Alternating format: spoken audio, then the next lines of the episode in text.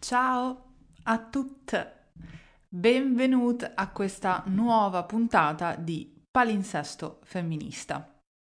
Grazie sempre per essere qui, grazie per uh, accompagnarmi in questo, in questo percorso. Oggi uh, parliamo di un tema, visto che la mia ospite è già qui, quindi tra un attimo la faccio entrare.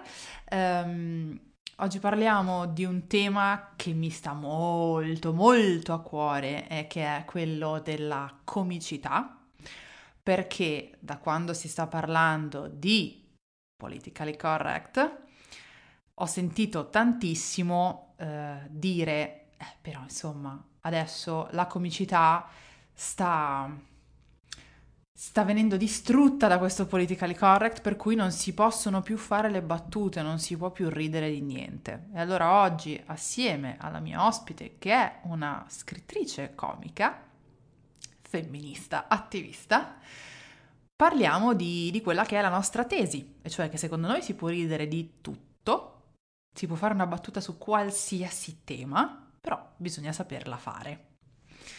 E ce lo facciamo raccontare da Marina Cuollo, che adesso arriva. Eccoci! Eccola. Ciao Irene! Ciao Mari, come stai? Che bello essere qui. Bene, benissimo, tutto bene. Molto molto bene, sono contenta. Ottimo. Allora, ho fatto una mini introduzione giusto per insomma raccontare di che cosa parliamo oggi. Come sempre, adesso vabbè ci stiamo, ci stiamo salutando, prenditi i tuoi cuori dell'inizio. Eh, adesso io tra un attimo vi disabilito i commenti perché come sapete durante Palinsesto Femminista i commenti sono disabilitati così nessuno si distrae, ma potete sempre fare domande con il tastino apposta. Quindi eh, nella speranza di lasciare un po' di tempo, devo, mi bacchetto da sola su questa cosa perché mh, mm, devo, devo, ritrovare il tempo di, di leggere leggere delle domande. E mm, appunto trovando questo tempo qui alcune domande verranno lette alla fine poi alla fine vi eh, riabilito i commenti di modo che voi eh, possiate salutarci e noi possiamo salutare voi. Intanto insomma sto già vedendo un sacco di cuoricini quindi sono molto contenta. Grazie mille. Non do tra l'altro non do mai per scontato che che le persone tornino ad ascoltare questo, questo palinsesto, anche perché ridendo e scherzando questa cosa è cominciata a marzo, e quindi grazie sempre, sono molto molto grata. E adesso con questo commento disabilitiamo perché alla fine c'ho sempre ragione. Ok, allora, uh, ciao Marina. Io ti ho presentata come uh, scrittrice comica e attivista. È una, è una definizione che, che, ti senti bene addosso? C'è qualcosa che vuoi aggiungere di te? Uh, no, è una definizione che mi sento addosso. Uh, oddio, corredata a questa definizione, uh, siccome ovviamente l'attivismo come te e come tantissime altre persone lo facciamo sui social, creiamo anche dei contenuti. Quindi, insomma, in realtà eh, mi considero anche, tra virgolette, una content creator, ma è semplicemente un appendice a quello che faccio in realtà, quindi insomma il cappello di scrittrice comica mi penso che mi stia bene. Ok, così almeno magari qualcuno che non ti conosce ti inquadra no? e sappiamo chi, chi c'è oggi ospite. Allora, eh, era da tantissimo che io volevo affrontare questo, questo tema, veramente da tanto, e finalmente lo posso fare con qualcuno che peraltro la comicità la usa di mestiere. Quindi, avendo un po' spoilerato dove vogliamo andare ad arrivare, cioè dove, dove vogliamo andare a parare, cioè Uh, ma è vero che non si può più ridere di niente, non si possono più fare battute, la nostra tesi è ma figurati si può fare battute su tutto. Mm, però partiamo un passo indietro, insomma, di modo da allinearci. La prima cosa da dire è che l'umorismo è figlio del tempo. Eh, le cose che ci facevano ridere dieci anni fa è normale che possano non farci ridere oggi, perché la società cambia e cambia anche il nostro modo di ascoltare alcune battute. Assolutamente sì, uh, come ogni tipo di comunicazione uh, o intrattenimento, l'umorismo è giustamente figlio del suo tempo perché subisce uh, ovviamente le mutazioni generazionali uh, dovute appunto al tempo. Cioè, se noi pensiamo, andiamo un po' indietro e pensiamo, come ne so, al cinema muto degli anni 20 e 30, dove per esempio era molto comune lo slapstick, che è un tipo di comicità basata su, ovviamente essendo cinema muto e quindi eh, tutta la parte verbale era chiaramente assente, quindi la comicità era data da ehm, il corpo, quindi le gag, eh, gli, la mimica facciale e qui per approfondimenti sul cinema insomma del tempo vi rimando agli esperti che sono Attilio Palmieri, Eugenia Fattori, eh, Francesca Nelli, eccetera, Marina Pierri, eh, però in questo caso analizziamo solo la questione comica che eh, appunto se noi andiamo a vedere quelle gag, que- quei passaggi, è chiaro che non hanno più lo stesso effetto di pancia che avevano per chi li viveva all'epoca, perché chiaramente gli espedienti comici si sono evoluti. Abbiamo avuto appunto la parte verbale con le battute, i monologhi e la stand up e quindi tutta una serie di uh, evoluzioni dell'umorismo che hanno influito. Poi determinate gag chiaramente sono ancora utilizzate oggi perché sono funzionali, però sono rivisitate o comunque in qualche modo adattate al nostro tempo. E ti faccio un altro esempio che forse ricorderai perché eh, lo, lo, mandavano in onda quando io ero, ero piccola. Il Benny Hill Show.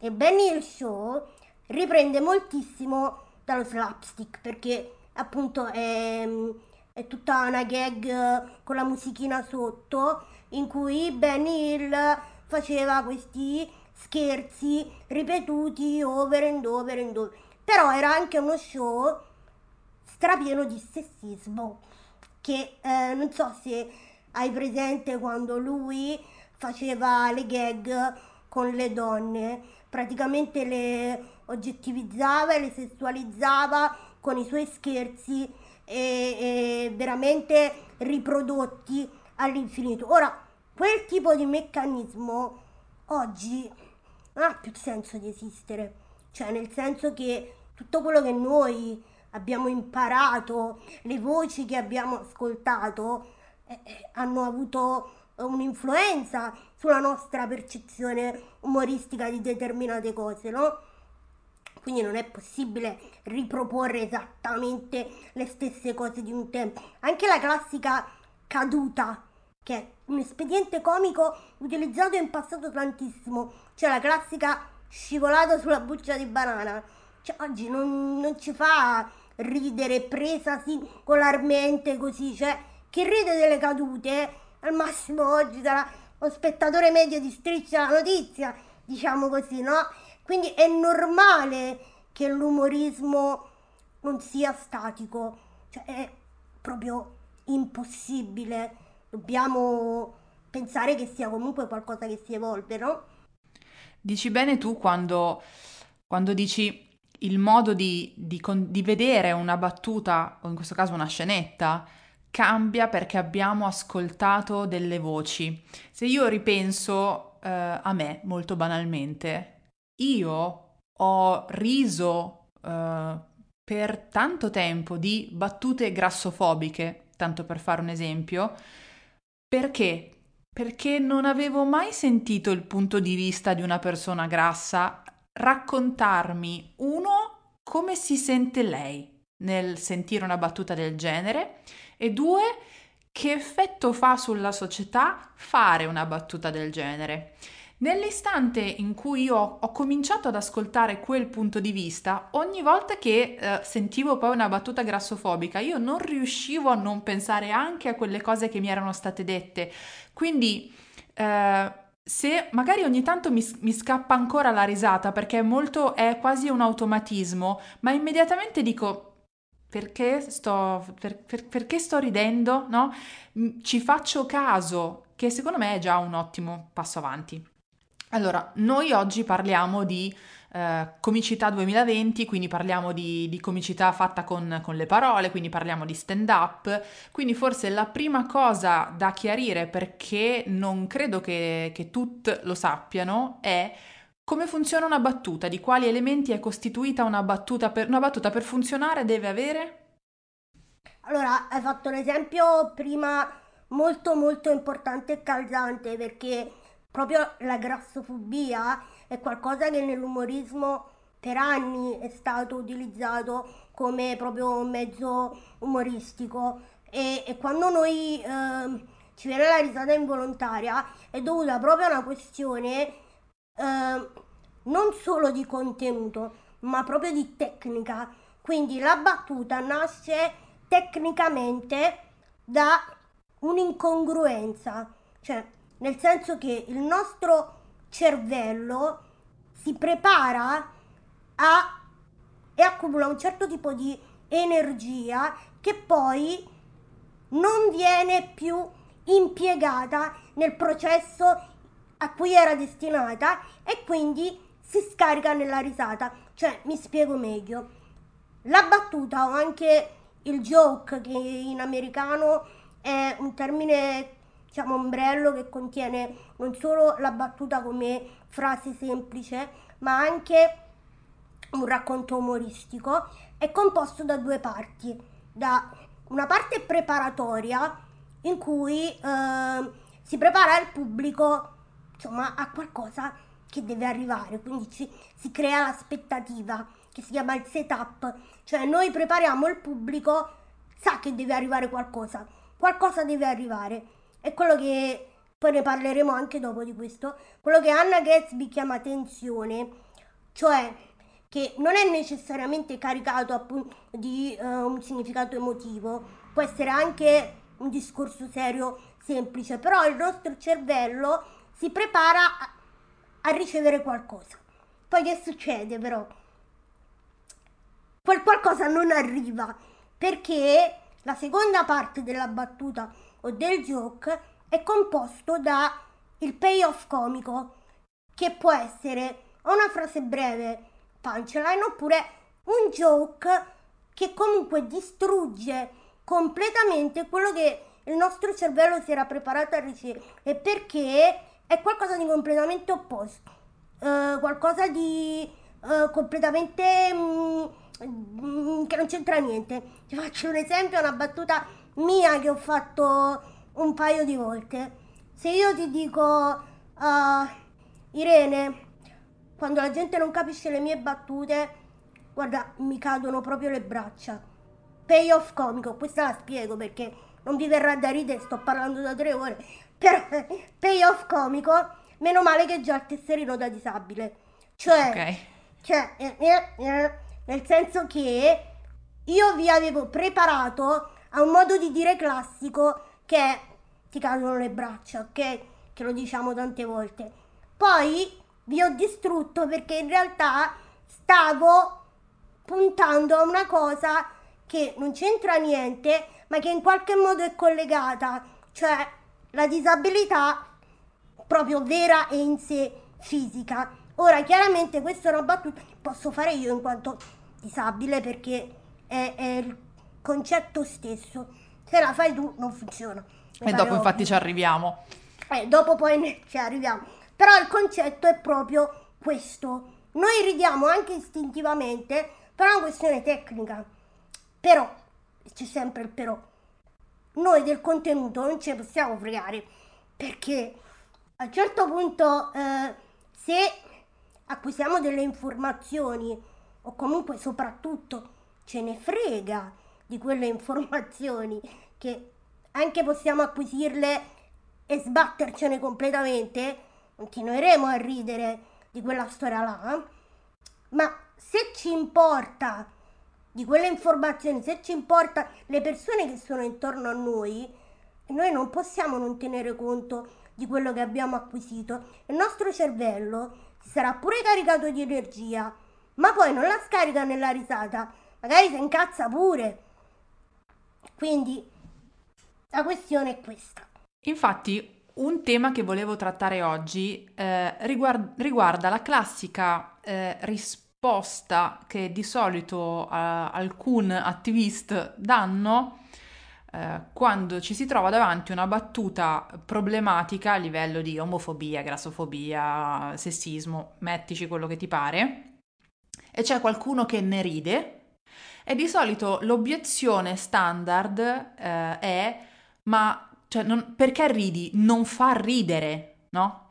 Ecco, secondo me questo è proprio un, un autogol, nel senso che dire a una persona che sta ridendo di una battuta che non deve riderne perché non fa ridere, non ha senso, perché questa persona sta già ridendo, quindi evidentemente a lei fa ridere e come. Quindi rispondere con non devi riderne perché non fa ridere vuol dire far cadere la conversazione perché non andrà da nessuna parte, perché se questa persona sta ridendo dobbiamo prendere atto del fatto che stia ridendo e quindi forse la domanda più interessante potrebbe essere perché ti fa ridere? perché ne stai ridendo?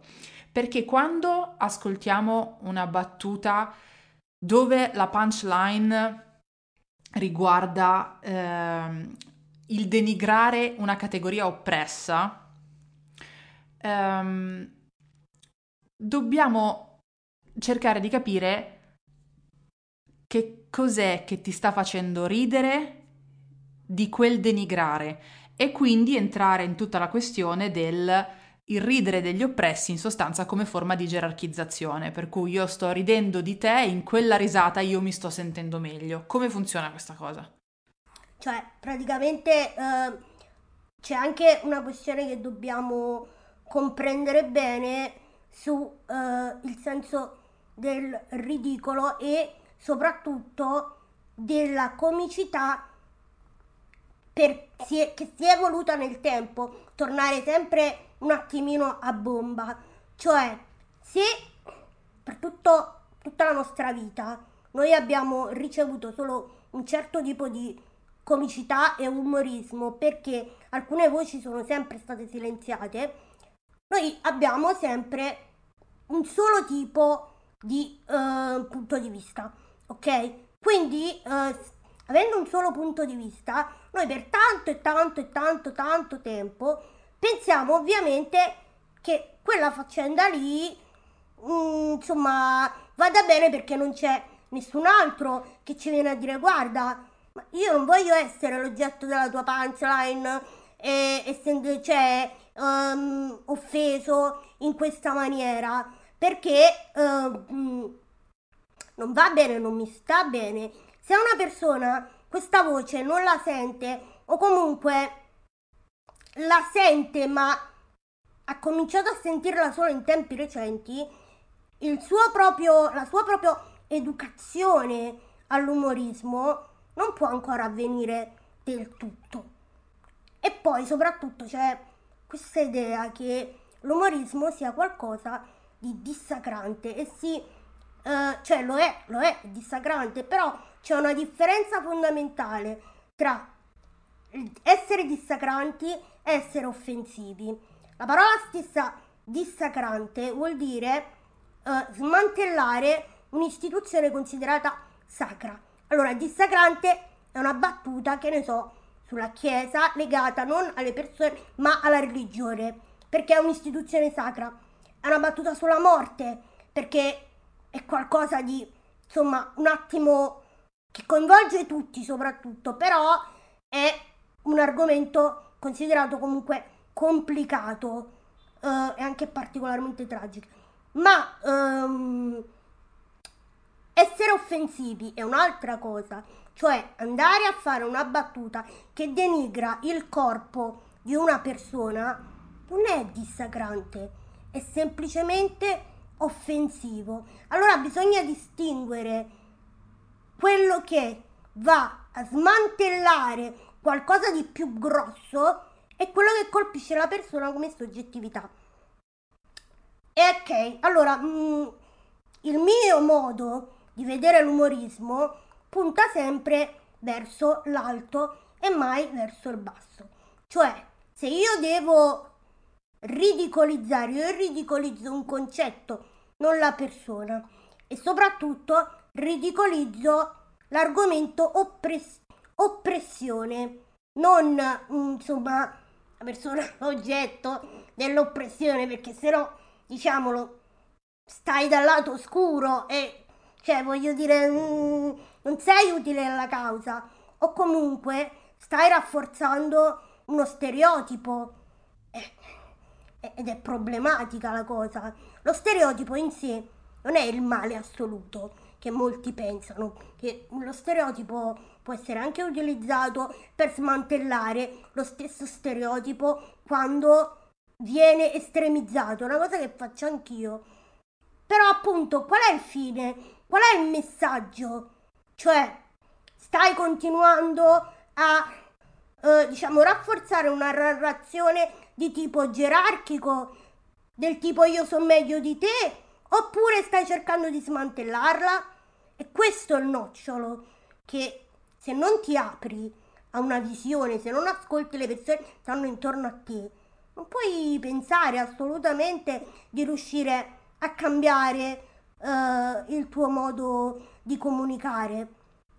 Tu prima hai fatto, uh, hai detto una cosa molto importante sulle battute grassofobiche e non mi voglio nascondere perché anche io ho fatto questo tipo di errori, anche io ho riso di battute grassofobiche e in passato ho fatto battute sul fat talk, cioè se non avessi imparato da belli di faccia che cos'è il fat, fat talk che contiene in sé una denigrazione delle persone con corpi grassi, cioè io non avrei capito.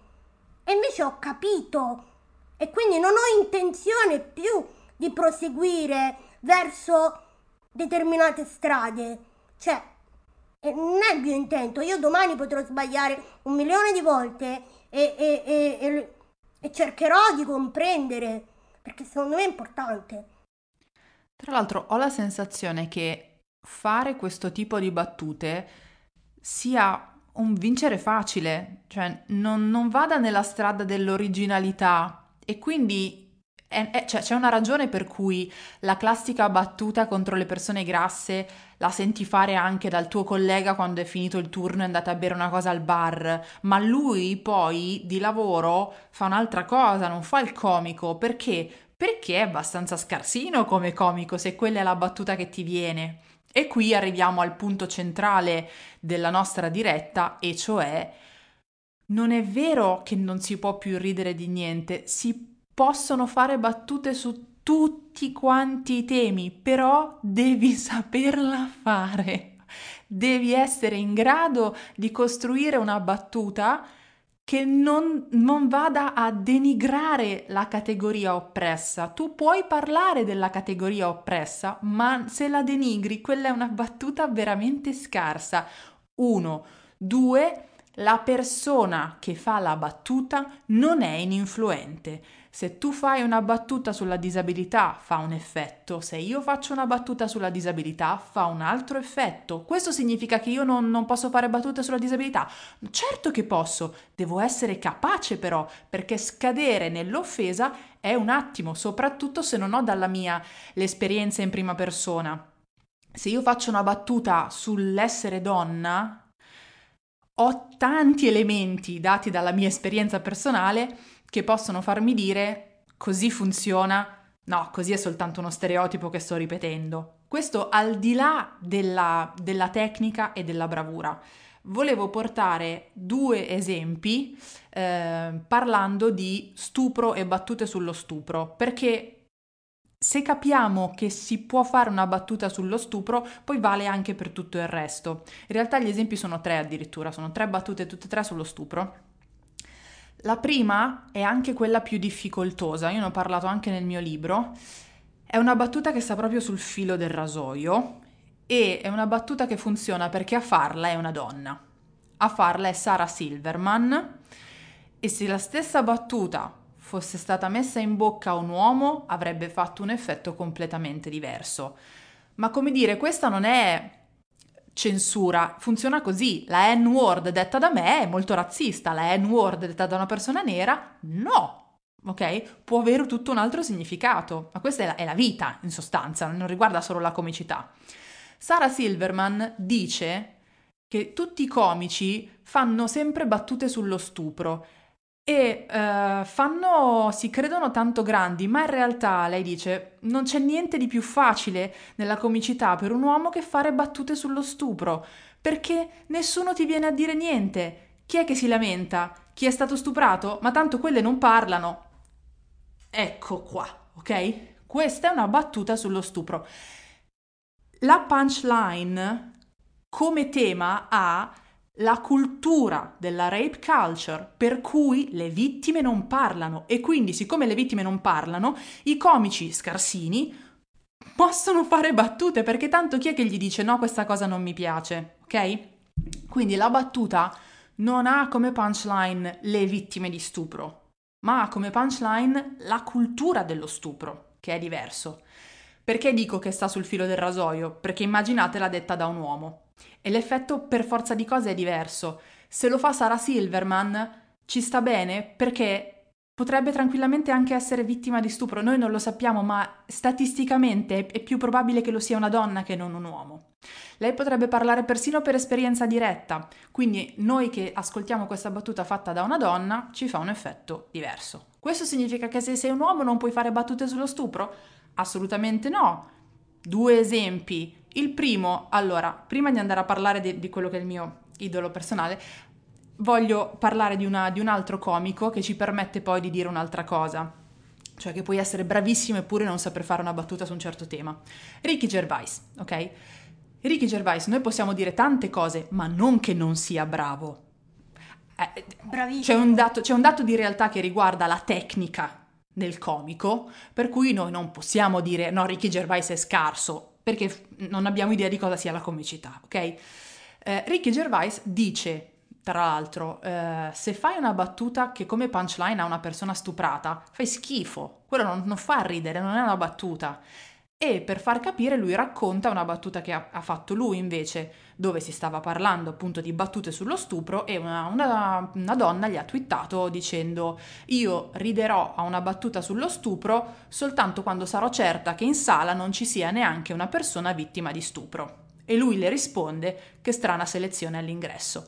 Ok, questa è una battuta sullo stupro tecnicamente, dove nella punchline non c'è neanche per sbaglio la categoria delle, delle donne, delle persone stuprate, ok? È una battuta sullo stupro che va a parare da un'altra parte. Altro esempio ancora è Daniel Sloss. Daniel Sloss nel suo ultimo spettacolo, X, eh, lui racconta un, un episodio di stupro subito da una sua carissima amica. E a un certo punto eh, lei, nel suo racconto, lei gli sta raccontando tutti i dettagli e lui le dice eh, ti prego smettila, non continuare e lei dice esattamente quello che ho detto io al tizio. Ok, questa è una battuta decisamente sullo stupro, è una battuta che come punchline ha la dinamica dello stupro, lui è avanti tre giri perché in realtà non è lui che dice questa battuta, lui la sta riportando, ma il soggetto che parla è la sua amica. Cioè, è geniale questo spostamento, lui si toglie dal centro, fa parlare l'amica e però riesce a fare una battuta sullo stupro. Cioè, genio. E tra l'altro lui racconta di aver eh, fatto sentire all'amica prima tutto lo spettacolo chiedendole il consenso per ogni singola battuta, chiedendole se le andasse bene oppure no. Questo è evidentemente il comportamento di una persona che ha capito che questo tema va studiato così come tanti altri.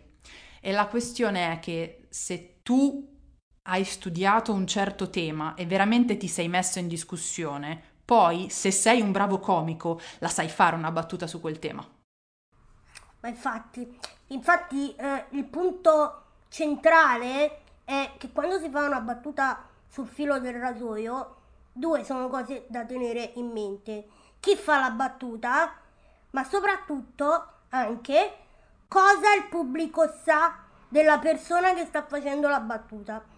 Cioè, noi sappiamo che Sara Silverman è, è una donna, però comunque quello che ha sempre veicolato è un messaggio positivo verso le donne, non di tipo denigratorio e noi questo lo sappiamo, cioè abbiamo una certa conoscenza di Sara Silverman, per cui quella battuta sul filo del rasoio noi comprendiamo che si trova all'interno e che parla della cultura dello stupro, perché noi conosciamo Sara Silverman, ma se lo dice un'altra donna che, di cui noi non sappiamo niente, magari non è manco comica, ci arriva diversamente, cioè quella battuta. È necessario sapere queste cose perché il nostro cervello automaticamente recepisce in maniera corretta quello che arriva. Daniel Sloss, vabbè, eh, per me c'è una cosa che eh, dice in Dark in cui io avrei voluto tipo entrare nello schermo e abbracciarlo. Perché Daniel Sloss, eh, e questo ci dimostra anche che non de- nuovamente che non devi essere tu protagonista dell'argomento di cui stai parlando per poterne parlare bene, perché Dennis Ross in Dark fa tutta una serie di, di battute sulla disabilità, perché Dennis Ross aveva una sorella con disabilità. A un certo punto lui dice questa cosa, dipende di in che modo tu ridi della disabilità. Cioè, se ridi di una persona disabile, complimenti, sei un pezzo di merda. se invece ridi con la persona con disabilità, What a joy, che gioia! E ha ragione, perché sono due concetti completamente diversi. Soprattutto lui dice, non è vero che della disabilità non si può ridere, che la disabilità non è qualcosa su cui non possiamo tirare fuori dell'umorismo. Se tu pensi questo, tu stai disumanizzando le persone con disabilità, perché stai presupponendo che loro non possano fare una cosa che fai tu, ovvero ridere di una situazione che vivono. Cioè, se, se tutti noi, comici e non comici, riusciamo a trovare il lato umoristico della nostra vita, perché non dovrebbe farlo anche una persona con disabilità? Se tu pensi allora che la disabilità sia qualcosa di cui non si possa ridere, vuol dire che la disabilità è te che metti a disagio. Cioè, il fatto che tu voglia proteggere le persone con disabilità è una cosa che non ti è stata chiesta, è una manifestazione del tuo disagio. Ci devi fare i conti. Infatti, secondo me, questa cosa si collega un po' al, alla battuta che fa um, Ricky Gervais quando dice che strana selezione all'ingresso, perché quando Daniel Sloss fa battute sulla disabilità parlando della sorella e racconta proprio delle cose che sono accadute, che sono comiche e non c'è, cioè, sono comiche, non vi spoileriamo, però ci sono, i primi due sono su Netflix, andate a guardarveli, i primi due spettacoli, uh, Dark e Jigsaw, ok? Sì. Um, lui fa delle battute e parte del pubblico non ride. Li vede che sono proprio mm, un po' così e lui si incazza e dice io, mia, a mia sorella andava bene, a me che sono suo fratello va bene, per chi ti stai offendendo? Non ti offendere conto terzi, perché non sei superwoman, non ti offendere conto terzi. Ed è un po' la risposta di Ricky Gervais, no? quando dice io rido soltanto se non c'è nessuna persona stuprata, non ti offendere conto terzi, fai i conti con te, non spostare sull'altro. Ma infatti, infatti. E adesso, dato che ne abbiamo, ne abbiamo parlato, di nuovo c'è da affrontare una questione spinosa, che è comici tecnicamente bravissimi, che però hanno dei punti ciechi, come tutte le persone, solo che purtroppo, oltre ad avere dei punti ciechi, hanno un pubblico gigantesco e spesso non hanno voglia di togliere alcuni paraocchi. Ricky Gervais, strabravo, tecnicamente uno degli inarrivabili, grossi problemi di transfobia, ad esempio, tanto per dirne una. Mm? Eh sì, eh sì. Louis C.K. Louis C.K. per me è sempre stato un mito. Da, da femminista, dopo tutto quello che è successo, io sarei veramente ipocrita se dicessi ma Louis C.K. non è bravo, Louis C.K. è bravissimo e chiunque studi comicità non può che dire questo perché la costruzione delle sue battute è su un altro livello, ok? Uh, tutto il suo discorso per chi lo conosce e ha visto i suoi spettacoli del of course, but maybe, è, è talmente reale che cioè, è, è, geniale da portare in, un, in uno spettacolo di stand-up. Eppure, Louis C.K. ha degli enormi problemi di sessismo. E sempre per quella questione del secondo me quando una persona sbaglia deve avere la possibilità di migliorarsi Dopo tutto il casino che c'era stato con eh, Louis C.K., per chi non avesse intercettato questa cosa, eh, Louis C.K. si masturbava davanti alle sue colleghe, eh, così per diletto. E, questa cosa si chiama molestia, non c'è, non c'è, un altro modo. E poi quando le, le colleghe hanno cominciato a parlare eh, si è reso palese il fatto che loro si fossero sentite molto molestate. Eh, lui ha fatto anche una lettera di scuse dicendo una cosa a cui io credo, cioè io non mi rendevo conto che gli stavo esercitando un potere, perché io chiedevo ti, ti spiace se? E loro dicevano no. Quindi per me la situazione era a posto così e poi hanno dovuto farlo entrare in un contesto mm, più ampio che è quello del rapporto di potere, no? E le dinamiche per cui tu sei Louis C.K., io sono una comica eh, semi sconosciuta e tu mi chiedi questa cosa, io sono in parte presa alla sprovvista, in parte non so come rispondere, non mi è mai capitato, in parte non voglio fare la figura di quella che eh, rompe le palle perché io voglio sembrare easy, in parte tu sei la persona mi, a cui mi io... Mi fai venire in mente una battuta di Catherine Ryan che fa una cosa del genere in uno spettacolo, non mi ricordo quale, in cui lei dice che non sarebbe capace di dire no se Amy Schumer per dire facesse una cosa del genere e lo costruisce in maniera così comica che mi è venuto in mente scusa l'interruzione. No, no, esatto, esatto. Dire. Quindi è stato bello che poi ci sia qualche donna sia riuscita a fare una battuta su questo, ribaltandolo alla fine, va bene. Ehm, però, come dire, lui si è scusato dicendo che non si era reso conto del contesto, della dinamica di potere dentro. Bene, lui ha fatto uno spettacolo a Milano, io sono andata a vederlo perché, uno, lo ritengo un comico tecnicamente bravissimo, due, penso che le persone abbiano diritto a, a migliorare, cioè al, al concetto di redenzione, non so, chiamatelo come volete. Ecco, io sono uscita da quello spettacolo e ho detto va bene, basta Mm, nel senso che io ho ritrovato non solo le stesse battute, ma sulla questione delle battute, delle battute fatte su quello che era successo, dove di nuovo mm, la punchline aveva a che fare con le persone oppresse, non con lui, non per esempio, con quello che era trovato, successo. Ho trovato uh, Aziz Ansari che sulla sua situazione, per esempio nel suo show, ha fatto tutto un cappello introduttivo in cui lui sinceramente si scusava di cioè almeno a me sembrava abbastanza sincero e voglio sperare che da quella situazione lui abbia tratto insomma uh, insegnamenti per poter insomma comprendere realmente la questione del consenso. E, e, e ce lo auguriamo però appunto la reazione è un attimo diversa.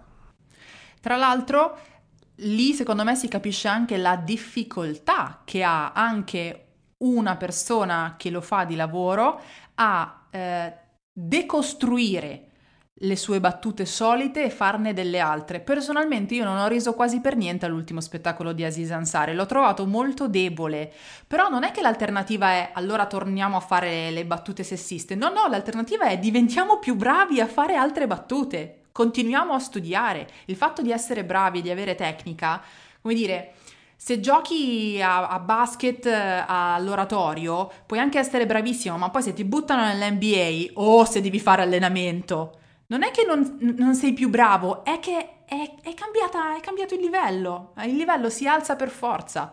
Quando non puoi più fare la battuta scontata, il livello si alza per forza. Quindi io ehm, a livello di risate, anche di risate come dire involontarie, di quelle per cui c'è la punchline e tu ridi, eh, mio malgrado ne ho fatte di più con l'ultimo di Louis C.K. che non con l'ultimo di Aziz Ansari, no? Quindi se l'obiettivo è ridere, vai da Louis C.K., ma se l'obiettivo è ridere ridere di alcune cose, non di altre, cioè ri- ridere senza pensare che la tua risata sta facendo star male un'altra persona, No, allora preferisco dare un'altra chance ad Aziz Ansari che magari l'anno prossimo torna e nel frattempo ha fatto ricerca e nel frattempo ha parlato con un sacco di persone che fanno parte di categorie marginalizzate. Non, le- non essere bianco non è sufficiente, ovviamente, perché sei comunque privilegiato su altri aspetti, piuttosto che andare a vedere il prossimo spettacolo di Lucy Kay, perché mi ha fatto talmente tanto male vedere che non aveva deciso di imparare niente da quella cosa che ho detto vabbè lascio perdere, perché quando sei così tanto bravo, eh, io mi aspetto da te responsabilità.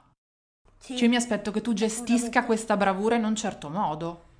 Assolutamente, poi soprattutto più il tuo successo è grande, più la tua responsabilità cresce, lo diceva pure zio Ben, da grandi poteri derivano grandi responsabilità, per cui anche io, insomma, ci rimango male quando un comico, una comica, comic, diciamo, si vede che tecnicamente sono veramente bravi, però insomma non fanno quel lavoro di decostruzione, di ascolto, del guardarsi intorno.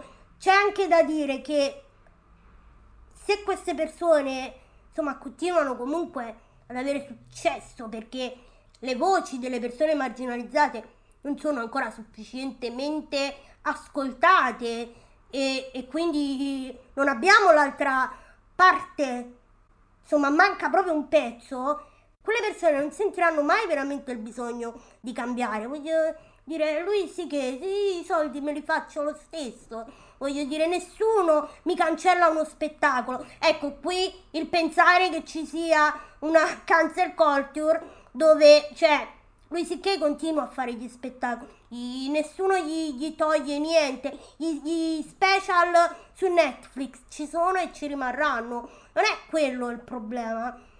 Il problema è che... Anche se gliel'avevano tolti, non so se poi li hanno rimessi. Uh, c'è, c'è Hilarius, Hilarius e c'era un altro che non ricordo il titolo, ce ne sono due credo. Ehm, quindi insomma il problema è se tu non hai intenzione di aprire il tuo sguardo, ecco, non... Ehm, questo tempo cambia, il tempo cambia, io sono fiduciosa che questo tempo eh, tenderà verso altri leader, lo stiamo vedendo, ci sono tante comiche, comici e comic che stanno facendo un lavoro pazzesco e hanno anche un grandissimo successo, questo per introdurre la nostra del cuore diciamo. Eh, però appunto questo è un segnale, è un grande segnale di cambiamento.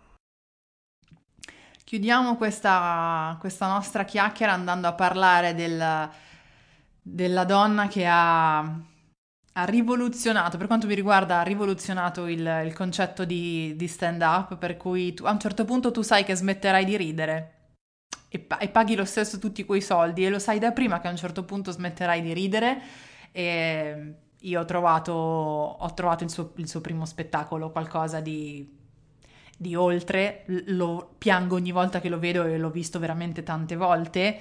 E il secondo geniale nel modo in cui lei ha apparecchiato le carte dicendo non vi aspettate quello che è successo nel primo spettacolo e questo significa sapere che persone hai davanti. Ma infatti non sono, non sono paragonabili.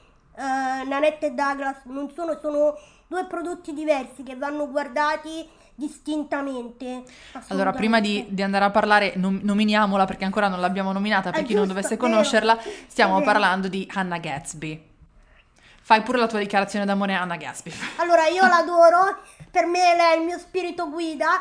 Cioè io eh, prima di ogni cosa che devo scrivere, ogni video che devo fare, eh, prego il mio piccolo altarino eh, che mi infonda tutta l'ispirazione possibile e immaginabile perché eh, veramente per me Nanette, anche Douglas eh, in realtà, perché tocca un punto che poi dopo diremo per me è molto molto importante, però Nanette, cioè come penso a molte persone che ci stanno seguendo, eh, eh, ci ha cambiato la vita, diciamolo, perché cioè, quello spettacolo, che, che se ne dica, eh, la gente ha detto è il suo TED Talk, è solo l'esposizione dei suoi traumi e tutte queste cose qua, no, Nanette è la forza dirompente delle voci oppresse ed è questa forza la senti tutta è per questo che il tuo cervello va in pappa, perché la capacità di gestire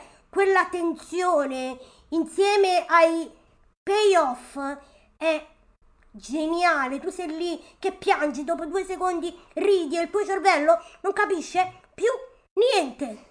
Questo significa non solo che il contenuto è di una forza dirompente, ma là c'è una tecnica.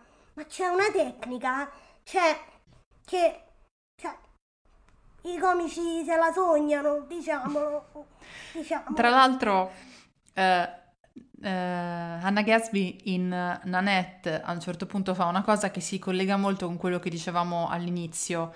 Eh, una battuta è fatta da due elementi, cioè una tensione che poi viene scaricata in una punchline.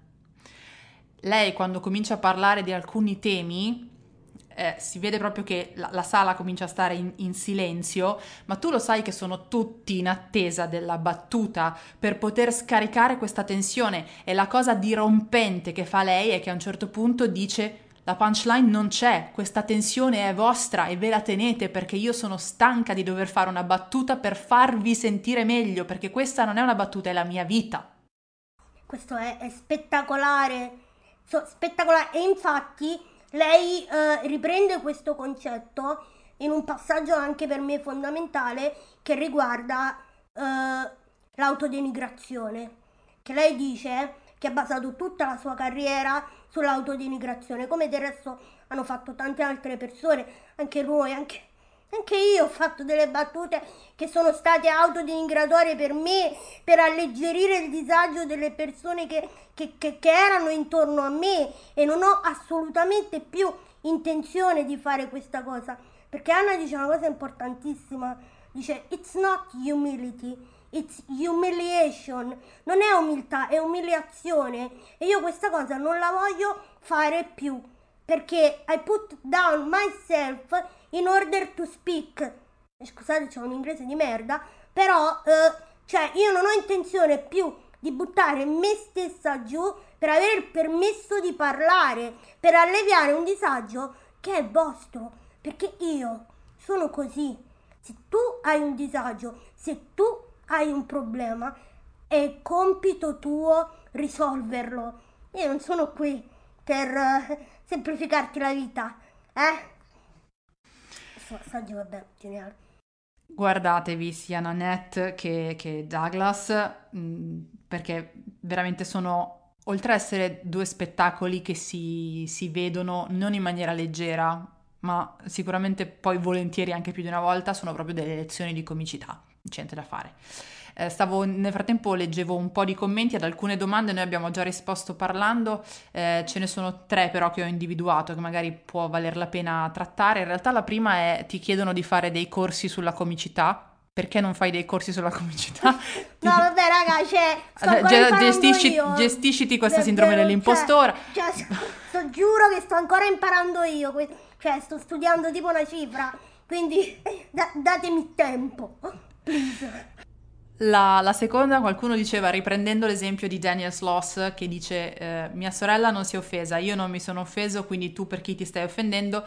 E una persona diceva sì, però magari c'è un'altra persona che invece ha una disabilità che si offende, allora forse bisogna chiarire un punto, la battuta non aveva come punchline la denigrazione de- No. della- di una persona disabile, ok? Cioè la No. battuta era costruita bene, però se a te mette a disagio la disabilità, fatichi a, uh, fatichi a riderne, anche se la battuta non denigra quella categoria, ma è una cosa che riguarda il tuo disagio, non come è stata costruita la battuta. Sì, non ha niente a che vedere con l'oggetto della punchline, perché se noi guardiamo quella serie di battute, voi perché probabilmente ehm, c'è chi ancora non ha visto quella parte di Dark, si percepisce un amore per la sorella così grande da quelle battute che veramente lo si percepisce perché appunto l'oggetto non è la sorella, è il concetto proprio. Quindi chi non riesce a ridere in quella situazione non lo fa perché pensa che insomma Dennis Loss stia offendendo la sorella, no, è un problema che ha nei riguardi della disabilità in generale, come concetto che mette a disagio la persona. E, ehm, l'ultima domanda che, che ho visto e che secondo me avrà una, una risposta corale è, eh, beh, ma allora qual è la differenza tra fare una battuta su una persona disabile o su una persona nera e fare una battuta sul maschio bianco etero cis? Allora, eh, la questione sta sempre lì. Eh, non, è una- non è la battuta sulla persona, ma la battuta sul concetto. Allora, ehm, tante persone nere comiche riescono a fare battuta, battute sul concetto di razzismo, ok? Ma non sulla persona nera offendendola. Cioè, perché ovviamente l'argomento lo conoscono. Quando noi prendiamo in esame appunto maschio bianco, eccetera, noi non stiamo colpendo la persona, stiamo colpendo il patriarcato, cioè l'oppressione. Ovviamente anche là è sempre come la costruisce la battuta, perché fa tanto la differenza, perché qualcuno può avere tutte le intenzioni meravigliose e bellissime, però se ti sfugge il messaggio, ovvero a chi, insomma, chi stai colpendo, l'oppressore o l'oppresso? Cioè, sono due cose belle distinte, quindi là si vede, però tenere sempre a mente che l'oggetto non è mai la denigrazione della persona, ma il concetto di oppressore come sistema. Non so se mi sono spiegata. Sì, sì, quando si sta parlando di quella, tra l'altro si sta- quando si sta parlando della categoria, si sta parlando di una categoria in posizione di potere, Sì, che è molto diverso dal fare una battuta su una categoria marginalizzata. È proprio la differenza tra oppres- oppressore e oppresso. Se poi tutto si risolve in un pensa che bello se, se gli uomini morissero, quella non è una battuta. Quindi anche lì va bene la differenza tra l'oppresso e l'oppressore, poi devi anche costruire bene la battuta, perché magari come punch, cioè come oggetto della punchline hai anche la cosa giusta, cioè la categoria che, che opprime, però poi la battuta è orrenda. Cioè le due cose devono andare di pari passo. perché in- la battuta lì non sta, non sta verso l'oppressore, ma sta verso la soggettività. Cioè c'è una grande differenza in questo. E, e vabbè, vabbè, del resto se no saremmo tutti comici, ovvio no? Eh, eh, esatto. Infatti, una cosa che continua a rimanermi come domanda è: io vorrei capire tutte queste persone, spesso sono uomini, e questo va detto, che quando sentono questi discorsi dicono: Ah, adesso non si può più fare una battuta su niente. Vorrei capire se questi pagano le bollette facendo stand-up comedy. No! Cioè, e quindi No. è di nuovo, cioè, è un po' di nuovo la questione di Daniel Sloss. Perché ti stai offendendo? Cioè, anziché andare completamente subito a oh mio dio, non si può più parlare di niente, dato che comunque, cioè, tipo, non sta toccando i tuoi portafogli, quindi uff, respira che non è un problema. Magari chiediti come mai si sta facendo questo Ma discorso. infatti se ci fai caso, la stessa cosa succede anche eh, nel cinema. Non è che la gente che urla al politically correct e proteggiamo l'arte, magari fa, che ne so, il regista, il critico cinematografico, c'è magna con quella roba, no, zero. Quindi cioè, è sempre questa cosa. E nel frattempo adesso vi ho riabilitato i commenti così noi possiamo, possiamo salutarci. Ecco, le mie aspettative erano alte ma a sto giro vi siete superate. molto molto Madonna, contenta. raga, voi Tutto non merito di Marina. l'ansia che io avevo prima di fare palinsesto femminista perché cioè questa mo, mo mi sono un po' scaricata eh quindi ah vorrei dire una cosa e ci tengo fortemente a dirla Eh, qualora io abbia detto un sacco di minchiate cosa molto possibile reagirò come qualsiasi persona razionale di questo mondo sappiate che mi hanno rubato l'account, questa non sono io, eventualmente è il mio social media manager oppure il mio cane, quindi tenetene conto. E non potevamo che finire con una battuta, in effetti. Ehm, grazie, grazie mille Marina per, per questa live. Eh, io sono contentissima di, di come è venuta, sono contentissima dei temi che abbiamo toccato. Spero tanto che si sia, che si sia proprio capito che non, non è mai una questione di, di censura, è una questione di, di bravura e di sensibilità. Ma di si può veramente... e di, di- di informazione. Esatto, si può fare ridere su qualsiasi cosa, però bisogna saperlo fare. Eh, ridere è una cosa seria, diceva qualcuno, quindi Sì, sì, bisogna saperlo fare. assolutamente sì.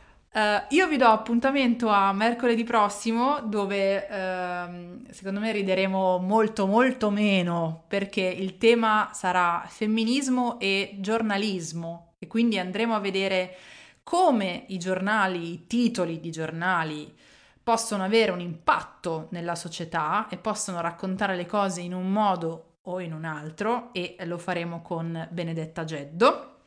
Quindi, siccome la prossima settimana secondo me sarà pesantina, è stato molto bello questa invece ridere un po', perché ogni tanto ci sta anche farsi una risata.